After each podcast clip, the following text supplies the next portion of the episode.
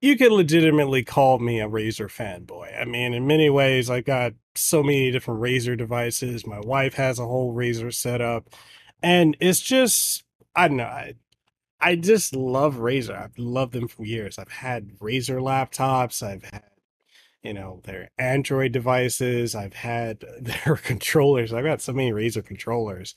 Um, it's just been something crazy. So when I found out that they were going to be releasing a professional PlayStation 5 controller, I was like, man, let's go ahead and dive into that because I was like super excited. And the thing is, Razer got in contact with me many months ago. Actually, at the beginning of this year, I was actually supposed to review their latest controller, none other than the Razer Wolverine V2 Pro. Now, of course, we are here in September at the time of recording of this video, and I only got this a couple days ago. So, yeah, it's it's late. But I really really love this controller. There's a lot in this that just absolutely blows me away. Some things that annoy me with it too, but I love me some Razer controllers. I mean, if you don't believe me, look at this. I've got this UK exclusive pink one, which is my wife's. And it's interesting. This is something I got also from Razer years ago, um, from covering different things that they had back then. And this right here is a collector's item. So I'm just really excited to have this, or more so really excited my wife gets to have it. So the questions, plural, that you're probably wondering is one, what has Razer learned from coming from the Raiju Tournament Edition to the Wolverine V2 Pro for PlayStation? A lot, actually. And the other question you might be asking is should you get this? Should you get the DualSense Edge controller? Or should you get the Victrix Pro BFG? Well, that's going to be a whole nother video where we're going to dive into and cross compare all of them versus each other. So, without further ado, let's go ahead and talk about this the Wolverine V2 Pro. And again, thank you to Razer for sending this over to me for review. But of course, you guys are going to see this before they do. They have no influence over what I'm going to say in this. They have no idea what I'm going to say. So that can be a good or bad thing. But nonetheless, let's go ahead and talk about this controller. It's been a swift half decade since Razer unveiled the PlayStation tailored Razer Raiju controller. As we venture deeper into the PlayStation 5 era, Razer's response is the Wolverine V2 Pro, crafted for gamers eyeing the top podium, though it commands one of the steepest price tags in the PlayStation realm. It showcases features that set it apart in a sea of premium Pro controllers, especially as it competes with the DualSense Edge and the Victrix Pro BFG. The Wolverine V2 Pro, it honestly holds its ground. While the DualSense Edge remains the preferred controller for PlayStation 5 aficionados, and even that, that's kind of uh, kinda. And I say that just because the battery life on it is still trash. I love the controller, but that battery life is trash. But nonetheless, hey, let's talk about this controller. The Wolverine V2 Pro bursting with functionalities and wireless capabilities, offers an alternative joystick layout that may be the choice for some. My deep dive into its features was revealing. Sony has mostly been unwavering in its controller blueprint, featuring centrally aligned analog sticks. However, the success of designs like the Xbox 360's distinct layout proves that there's room for more variation, which grants Razer a segment to revolutionize. As such, the Wolverine V2 Pro closely mirrors the Xbox controller's blueprint, feeling more substantial with a rounded aura distinct from the DualSense and its Edge variant. It boasts commendable ergonomics coupled with a non-slip texture, yet it doesn't quite match the rear button design of the DualSense Edge, or the Scuf Reflex, or even the Victrix Pro BFG, particularly for larger hand spans. Razer offsets this by introducing buttons alongside the shoulder area. Seamlessly connecting it to the PlayStation 5 is a breeze, and when in action, its customizable features shine. Razer introduces the standout Mecha Tactile action buttons in the Razer Wolverine V2 Pro. These buttons, in contrast to the conventional ones, produce a distinctive click akin to mouse interactions, facilitating swift in-game commands. Razer underscores this by touting a 0.65mm actuation distance, 35% shorter than the typical counterparts. Also, the triggers come equipped with Razer's adaptable hyper trigger tech, mimicking mouse click dynamics. The controller is replete with customization features, a stick deceleration function, interchangeable thumbstick heads, and an evolved D pad, particularly potent for fighting games albeit faltering in games like Mortal Kombat 1. I really do not recommend this controller for Mortal Kombat 1 because I don't know. I was dropping inputs like left and right, but for anything else, KOF 15, especially in particular, and Street Fighter 6, and really any other fighting game, including Eunice or Under Night Birth. If you haven't played the Under Night Birth series, please go out and do that. They got a new game coming.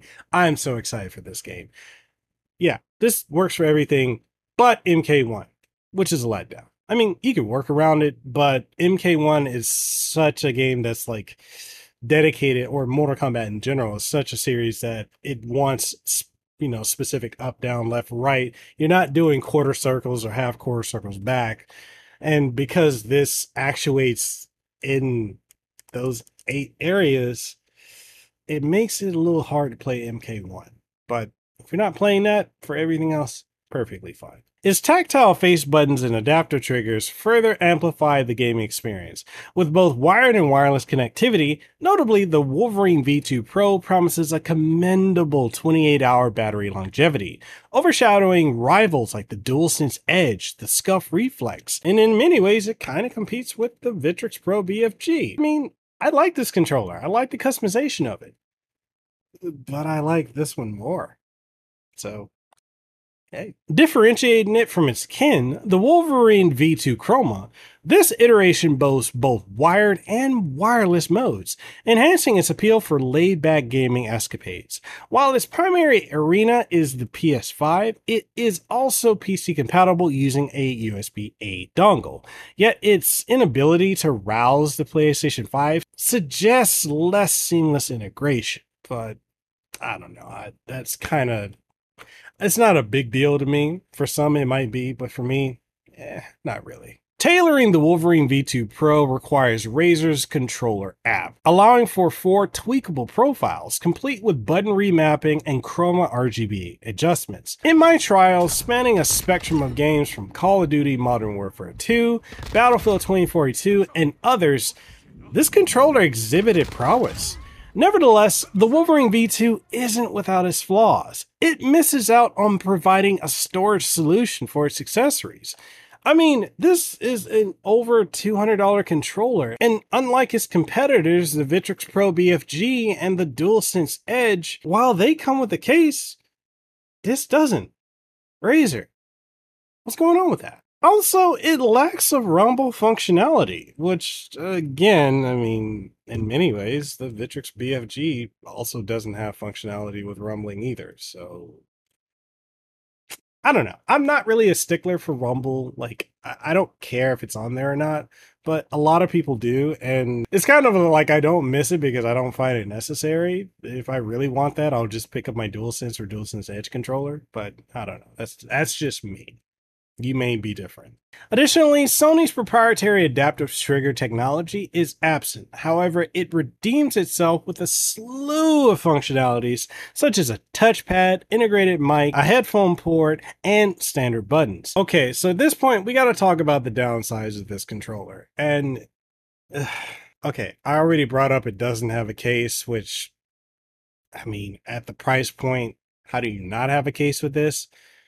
Next up, is the fact that customization of the controls, like if you want to remap stuff, you're going to have to plug this into a computer or run it through the Razer app on a smartphone, which is annoying.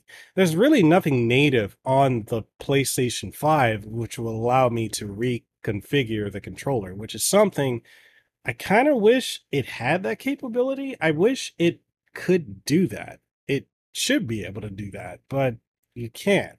Although, I mean, to be fair, the Victrix Pro BFG also has that same problem. And it just makes me wonder like why can't these companies make something that is I don't know, dedicated to allowing you to utilize customization on PlayStation natively?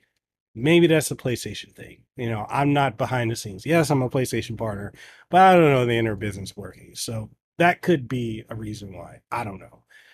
But yeah, that, that's a downside. And I guess some people really dislike the paddles. I don't personally have an issue with them. I mean, my fingers can easily get there or get there. It's it's not an issue for me. But for a lot of people, it bothers them. For me, not so much. But um that's pretty much it as far as the downsides. I mean, the build quality on this, if I were to compare it to the Victrix Pro BFG, supremely better. Compared to the DualSense Edge, yeah, the DualSense Edge is like a Maserati. This is kind of like a Ferrari, and the Victrix Pro BFG, that's the well, that's the Honda hatchback.